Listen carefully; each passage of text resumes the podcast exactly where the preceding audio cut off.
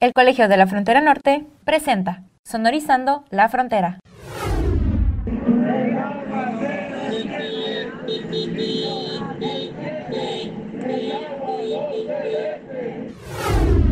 Bienvenidos a Sonorizando la Frontera, un programa que se realiza desde el Departamento de Difusión del Colegio de la Frontera Norte.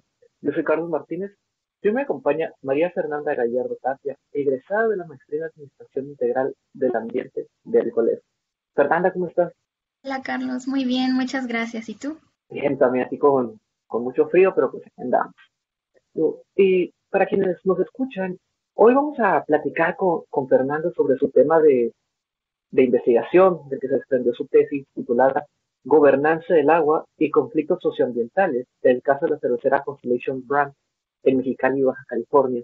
Pero pues antes de entrar en este tema, que también se volvió muy mediático y con fuerte presencia en redes y muchos medios de, comunicación, digo, Fernanda, para que te conozcan un poco, pues quienes nos escuchan, nos voy contar cuál, cuál ha sido tu experiencia, pues tanto en el colegio, en la maestría, de dónde vienen estas, pues, estas ganas de, de investigar, que esto es en la licenciatura, o sea, lo, que nos pudieras platicar de ti para que vayamos conociendo un poco.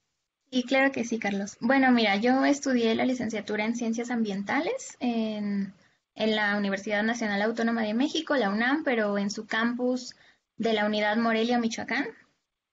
Eh, en la licenciatura, eh, bueno, es una licenciatura con un enfoque muy orientado hacia la investigación y con una eh, perspectiva hacia estos paradigmas holísticos e integrales. Entonces, em, desde la licenciatura se nos inculcó muchísimo este entendimiento de las problemáticas eh, ambientales o socioambientales desde una perspectiva integral y eh, a entenderlas como, como problemas complejos y en los cuales pues hay que tomar eh, en cuenta muchísimas aristas o muchísimos aspectos para pues para entenderlas y encontrar soluciones em, pues sustentables en el largo plazo, ¿no? Eh, posteriormente, em, yo casi de inmediato al determinar mi licenciatura decidí iniciar mis estudios de maestría en, en el Colegio de la Frontera Norte, en la maestría de, en Administración Integral del Ambiente. Y pues mi experiencia fue pues muy bonita y muy enriquecedora tanto a nivel personal como profesional para mi formación académica. Eh, yo tuve la fortuna de, volver a experimentar una, eh, bueno, a, tener estos estudios con un enfoque integral, un enfoque eh, holístico y pues al final me decidí por, por, estudiar este tema de la cervecera Constellation Brands. Mi, mi experiencia ha estado muy orientada hacia cuestiones de investigación socioambiental. He sido partícipe de proyectos relacionados a, gobernanza ambiental, procesos participativos en comunidades rurales y urbanas también, eh, también conflictos mineros, conflictos por agua y conflictos eh, por conservación en áreas naturales protegidas. Y pues actualmente estoy participando con el Instituto Mexicano de Tecnología del Agua, el INTA, en la conformación de un observatorio de conflictos por el agua en México. Entonces, eso es lo que yo podría decirte un poquito de mi background y mi experiencia. Muchas gracias, Fernanda. Y digo, ya entrando en tu tema de, investigación, digo, creo que el caso de la tercera de Constellation, digo, al menos a, título personal, pues es muy cercano, digo, vaya, el acercamiento de Tijuana y Mexicali era casi imposible no, este, no enterarse, digo, en ocasiones inclusive activistas o personas que estaban en, pues, eh, manifestándose en el caso de la cervecera llegaron a venir a, al colegio. Pero para quienes están fuera del estado, quizás en otras regiones del país, digo, que nos pudieras contar así brevemente, pues, ¿cuál es el caso de la cervecera de Constellation Brand y por qué uno tú le elegiste como tema y dos, tres fueron los, pues todos los alcances y todo lo que confluyó en, en ese tema tan, pues, tan polémico. Claro. Eh, bueno, antes de comenzar a hablar sobre el tema particular, eh, quiero comenzar con un poquito de contextualización de dónde está Mexicali y eh, como la cuestión relacionada al agua, ¿no? Entonces voy a empezar hablando un poquito de, pues Mexicali es parte de la cuenca binacional y transfronteriza del, del río Colorado eh, pues la cuenca que compartimos con Estados Unidos, ¿no? México y Estados Unidos. Em, bueno, em, esta cuenca es necesario o pertinente mencionar que pues em, históricamente ha sido el, río Colorado que nace en las montañas rocallosas en Estados Unidos y desemboca en México, en el Golfo de California. Es una cuenca que ha tenido históricamente una fuerte, competencia y una presión alta por, el recurso agua. Y eh, este recurso justamente pues es un recurso escaso dentro de la cuenca. Em, pues mm, tanto Mexicali como San Luis Río Colorado en Sonora eh, y bueno, también Tijuana. Eh, ay, perdón, ya me estoy desviando un poquito, pero bueno, México y Estados Unidos firmaron un tratado de aguas de 1944, el cual determina la gestión y el manejo de las aguas binacionales. Y este tratado Em, determina que México recibe anualmente 1.850 millones de metros cúbicos de agua, eh, la cual está totalmente asignada aquí en México y bueno, en Estados Unidos las asignaciones también están totalmente hechas. Hay que mencionar también que Mexicali eh, es, bueno, tiene un, un acuífero sobreexplotado y bueno, entonces un poquito con estos elementos eh, que, acabo de mencionar, pues comienzo a hablar un poco más del proyecto de la cervecera.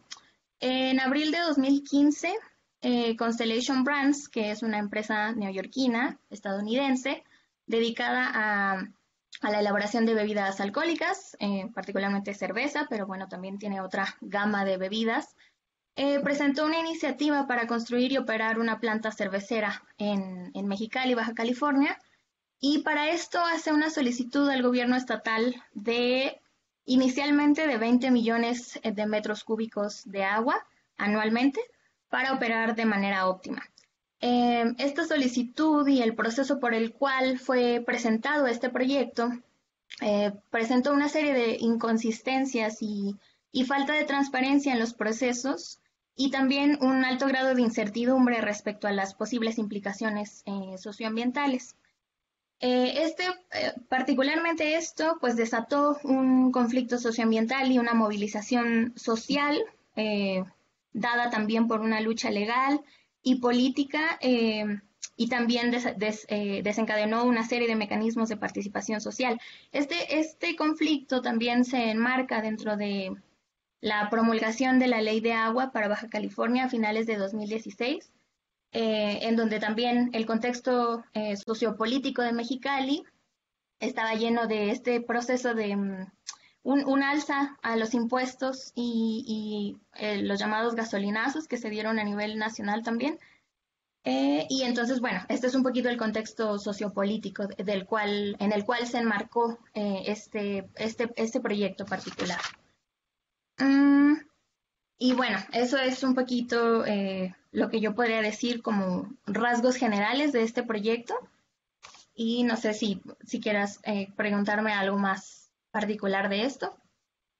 Sí, digo, me llama la, la, la, la atención, un poco como las, a lo mejor similitudes en, ciertos aspectos también con el pues conflicto que hubo en, pues en, Chihuahua a principios y bueno, que se extendió a todo lo largo del, año pasado precisamente por esta cuestión de, del tratado, digo, que fueron más los agricultores y gente de campo la que se estuvo organizando. Digo, en el caso de, de, Mexicali, como ya, nos hiciste el favor de ubicarlo geográficamente y con todo lo que implica el hecho de proveer, o lo que hubiera implicado proveer esa agua a la cervecera, digo, yo te preguntaría, ¿qué es lo que se debió tomar en cuenta o qué es lo que se debe tomar en cuenta a futuro cuando se planeen estos megaproyectos? Digo, en, en algún momento conversando con el doctor Alfonso Cortés, eso me parece que fue tu director de tesis, pues decía que, que había que mantener ahí como que vigilado porque se, está entregando agua en, la presión de Chihuahua, pero también se están produciendo demasiados cultivos que requieren todavía más agua. Entonces, eh, pues sí, o sea, ¿qué es lo que se debe tomar en cuenta cuando se planeen estos, estos megaproyectos o qué tan sustentables son para una región así, pues como Baja California? Claro. Bueno, pues eh, yo podría decir que son cinco elementos básicamente que yo creo que tienen eh, todos el, mismo peso de, dar, de tomarlos en cuenta cuando se habla de megaproyectos y sobre todo los, los que son relacionados al, al uso de agua, ¿no? Eh, bueno, los voy a nombrar así, pero todos creo que tienen el mismo, la misma importancia o relevancia. En primer lugar, pues la existencia de transparencia en la información respecto al proyecto, ¿no? y que esta información pueda ser socializada y entendida por todos los, actores que puedan ser en, su momento afectados o involucrados en el proyecto y que todo el mundo, bueno, todas, todas las personas puedan tener acceso a esta información.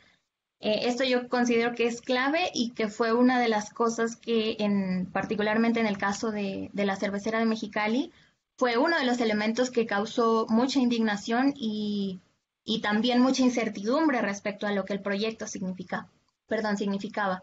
Entonces, em, en primer lugar, eso, existencia de transparencia de la información y obviamente información clara, precisa y, que sea accesible para todos los involucrados. Em, como número dos, la pertinencia socioambiental del propio proyecto, socioambiental y económica del proyecto. Eh, y particularmente en el sitio en donde se, planea instalar o operar.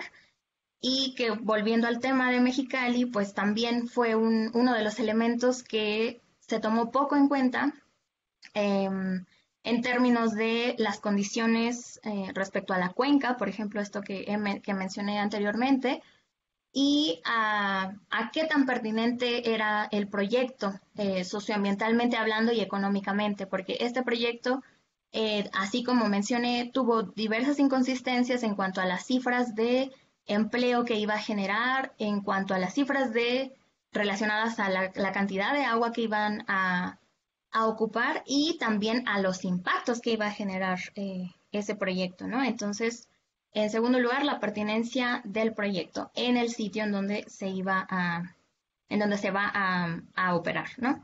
En tercer lugar, la existencia tanto, bueno, puede ser como de legitimidad social o de rechazo social del propio proyecto y que fue también un elemento clave en, el caso de Mexicali, en el cual había expresamente un rechazo social al proyecto, un rechazo social generalizado.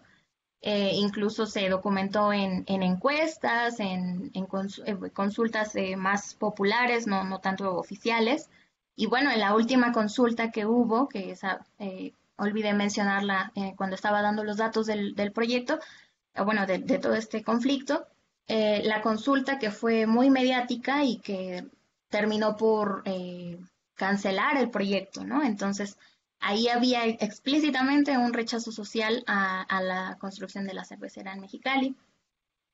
Eh, como número cuatro, considero que la información científica y técnica, eh, bueno, tanto imparcial y objetiva que pueda existir respecto al proyecto y a sus impactos sociales, ambientales, económicos, culturales, y que, esta información pues también pueda ser conocida por, eh, pues, por las personas involucradas, particularmente pues por la sociedad civil organizada. Y eh, número cinco, que pues el proyecto avance dentro de los lineamientos legales y el marco jurídico correspondiente. Que este elemento, pues, eh, yo creo que en la mayoría de casos latinoamericanos y mexicanos, la mayoría de megaproyectos eh, que van a tener un impacto socioambiental alto o una, implicaciones socioambientales altas en, en los lugares en donde se, se ubican, pues este elemento casi siempre es el que más eh, o el que no está presente, ¿no? Que casi siempre eh, hay cuestiones ilegales, cuestiones de corrupción, cuestiones de, pues de, brincarse los marcos jurídicos, ¿no? Y que muchas veces por eso están, están operando esos proyectos, pues porque no son, eh, pues no son ni siquiera revisados, no, o, pueden ser revisados, pero pueden avanzar bajo, bajo cuestiones ilegales. Entonces, esos son los elementos que yo podría decir que, además todos están presentes en este caso de, la cervecera de Mexicali. Y Fernanda, ahorita,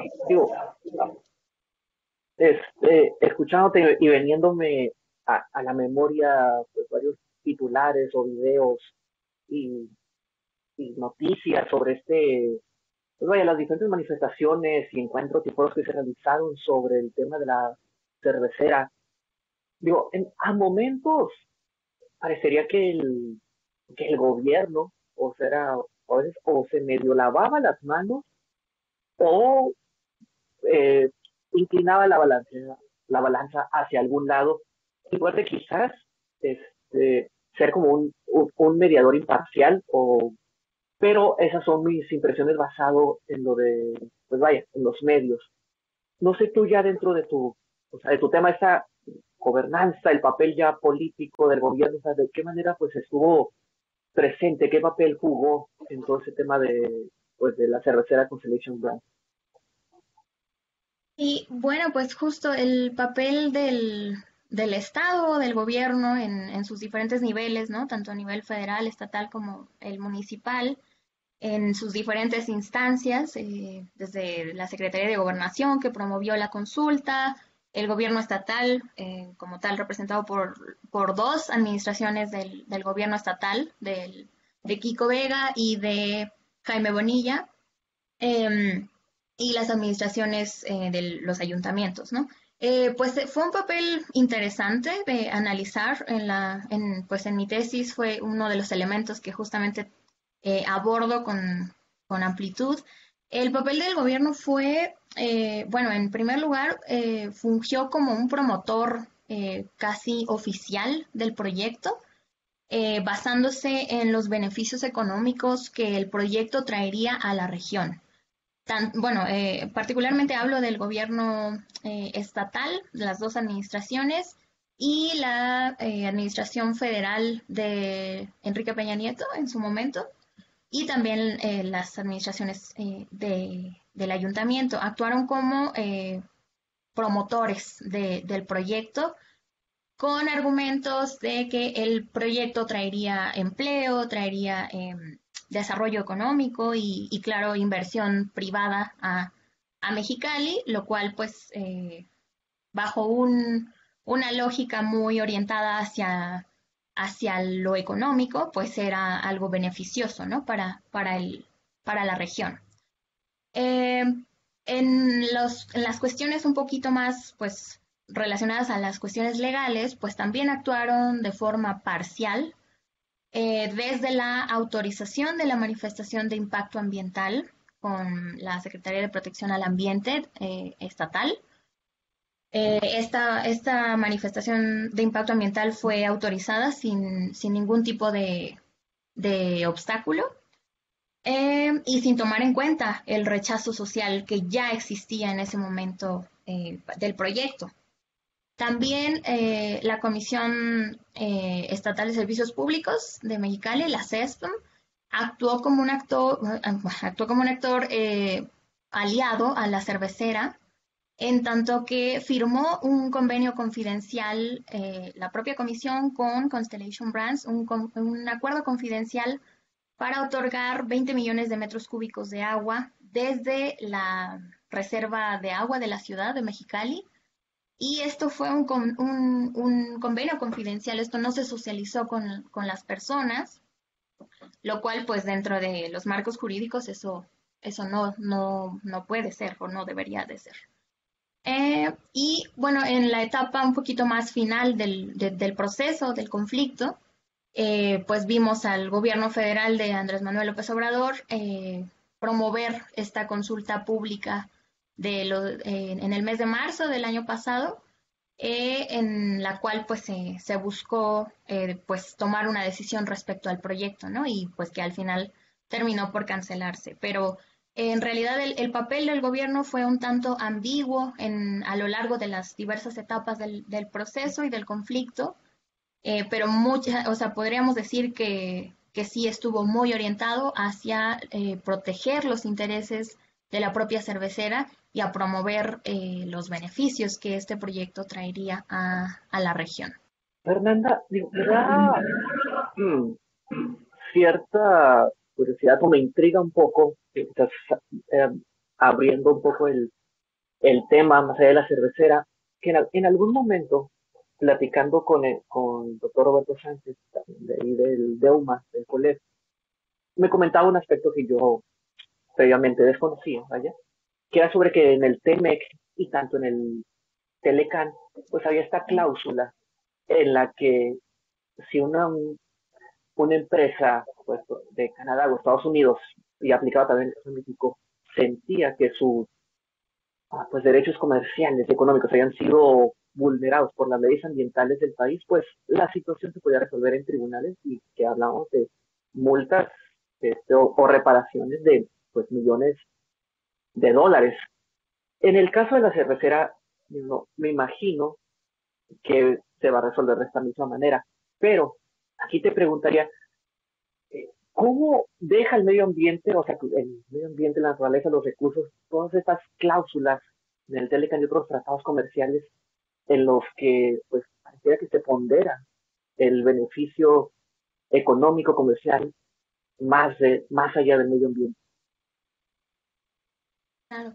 Eh, pues sí, bueno, justo ese argumento que acabas de mencionar era uno de los principales eh, que utilizaba la cervecera cuando eh, se habló de cancelar el proyecto, ¿no? De, que la inversión ya estaba hecha y que pues era un, atropello a, los, a la, a, la, inversión, ¿no? Privada y que eso eventualmente se resolvería en tribunales internacionales porque justamente está está estipulado en el TEMEC que pues estas inversiones pues tienen una protección, ¿no?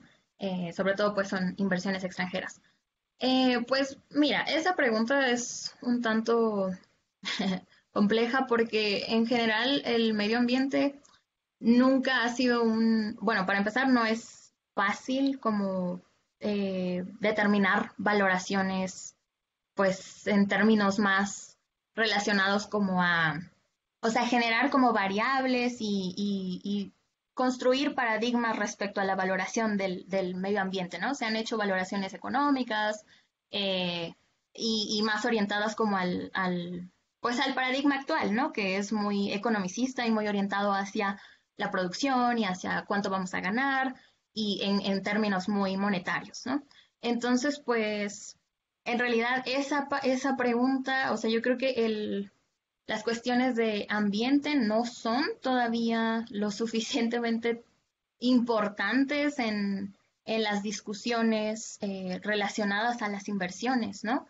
Y es algo que justo ha sido la discusión, pues yo creo que más reciente, ¿no? Cómo logramos que el ambiente pueda ser tomado en cuenta eh, en, cuestiones como estas, ¿no? O sea, cómo logramos que una empresa, eh, pues, pueda valorizar lo que las, las cuestiones, por ejemplo, en este caso, ¿no? Relacionadas al agua en sus inversiones y cómo pueda integrar eso a su contabilidad, no sé, de, de impactos o de implicaciones que pueda tener su proyecto, ¿no?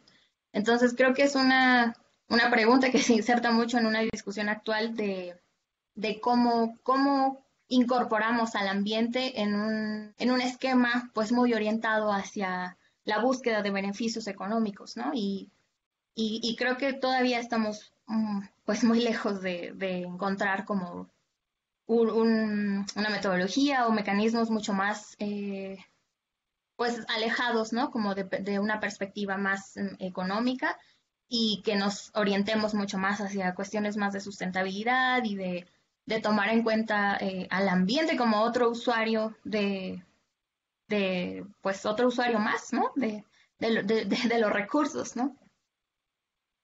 Claro. Bueno, Fernanda, se nos está acabando el tiempo de este programa, pero como que ir sin plantearnos todavía dos preguntas más. Y una de ellas sería respecto pues, a tu eh, transcurso como estudiante elaborando este trabajo de investigación. Fueron, dos años de la maestría.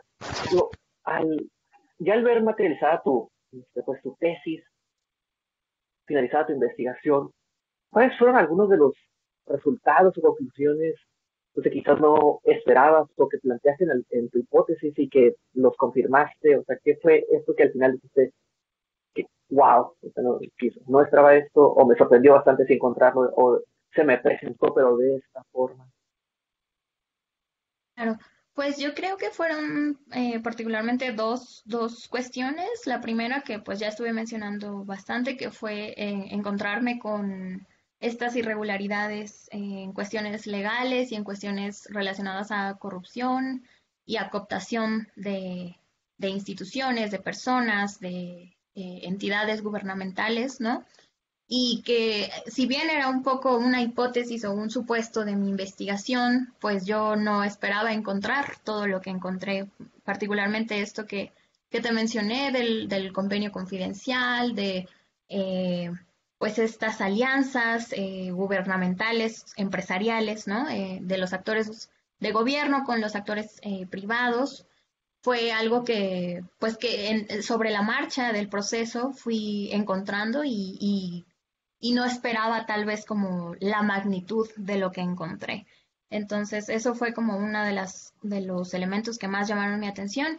Y en segundo fue encontrarme con un un gran número de, colectivos y de grupos organizados que estaban luchando en, defensa del agua y en defensa de, sus, recursos, ¿no? Em, yo, bueno, este, este trabajo pues comenzó con, un poco de información, pero pues poco a poco fui, fui conociendo que había casi 30 colectivos eh, en defensa del agua y también me sorprendió muchísimo el nivel de organización y el nivel de, Em, pues tal vez el nivel de politización que tenían respecto al, proyecto, también eh, todo el tipo, bueno, el, tipo de mecanismos que llegaron a impulsar, como fue el, plebiscito, que el plebiscito para, para, consultar la cervecera, que al final fue, fue desestimado, pero que tuvo mucho trabajo legal y trabajo jurídico atrás de, de ese proceso y que en, realidad los colectivos tenían muchísimos elementos em, pues sociales, jurídicos y, legales para, ah, perdón, y legales para, para promover eh, procesos participativos y procesos que llevaran hacia, hacia la toma de decisiones respecto a este proyecto. Entonces, eso fue algo que, que me sorprendió y que además yo creo que ha sido uno de los elementos que más ha llamado la atención de, de de todo el conflicto, ¿no? Las movilizaciones, las manifestaciones, de cómo todo un, una ciudad se movió eh, y también una ciudad y, todo un campo, ¿no? El, los agricultores del Valle de Mexicali, eh, cómo todos se conjuntaron y se movilizaron en contra de un proyecto eh, muy particular que además en el, en el noroeste de México era, era, yo creo que es poco conocido y, y, poco se sabe, ¿no? De, de esta región del país y ver este tipo de movilizaciones y de movimientos, eh, pues fue, para mí fue muy enriquecedor. pues para quienes nos escuchan y que quieran adentrarse pues más en ese tema, la, la tesis de Fernanda ya está digitalizada en la biblioteca del COLEF. De igual manera la pueden encontrar aquí en la descripción del video. Pero, Fernanda, tú este, ¿qué les recomendarías consultar a personas que se interesan por estos temas de, medio ambiente o de megaproyectos o de pues conflictos socioambientales que quizás no tienen una formación tan académica pero que igual les interesa? No sé si hay alguna película, documental, algún reportaje que tú les recomendarías que consulten para irse adentrando en estos temas. Sí, bueno, pues eh, se me pueden venir a la mente muchos, pero particularmente en el caso este de, Mexicali, podría recomendar el... Hay un documental en Netflix que se llama En pocas palabras. En el capítulo 19 se habla sobre la crisis mundial del agua y ahí tocan eh, el tema de la cervecera en, en Mexicali. Eh, el blog, también podría recomendar el blog de un querido amigo del maestro Iván Martínez Azueta, se llama Geografía Septentrional, también lo pueden seguir en Facebook y también en su WordPress. Em, y pues ya en, materia más académica y, y, pues más orientada hacia la investigación, pues podría sugerir que consulten respecto a este tema la opinión técnica sobre la manifestación de impacto ambiental eh, solicitada por eh, CONACIT al doctor Alfonso Andrés Cortés Lara. Eh, él también tiene publicado un artículo sobre este tema particular, elementos de conflicto socioambiental, la cervecera Constellation Brands y el agua en Mexicali, publicado en la revista internacional Frontera Norte, volumen 32. y pues por supuesto mi tesis de maestría, que ya la mencionaste. Y pues en general, eh, a quien tenga interés en estas cuestiones de los megaproyectos, hay, eh, yo creo que en YouTube hay una inmensa cantidad de, documentales que justamente han, han reportado estos, estos pues conflictos, ¿no? Derivados de megaproyectos, no solo en México, sino en toda Latinoamérica. Creo que es un fenómeno muy derivado de, esta era actual del capitalismo y, que es muy importante comenzar a verlos y comenzar a analizarlos desde una perspectiva mucho más integral. Y pues, Fernanda, muchísimas gracias por haber participado hoy en Sonorizando. ¿Algo más que quieras agregar? Mm, no, no quiero agregar nada más. Muchas gracias, Carlos. No, pues de nada, Fernanda, un gusto hayas aceptado esta invitación. Y, bueno, de esta forma nos, despedimos. Esto fue Sonorizando la Frontera, un programa que se realiza desde el Departamento de Difusión del Colegio de la Frontera Norte. Yo soy Carlos Martínez y hasta la próxima. Una producción del Colegio de la Frontera Norte.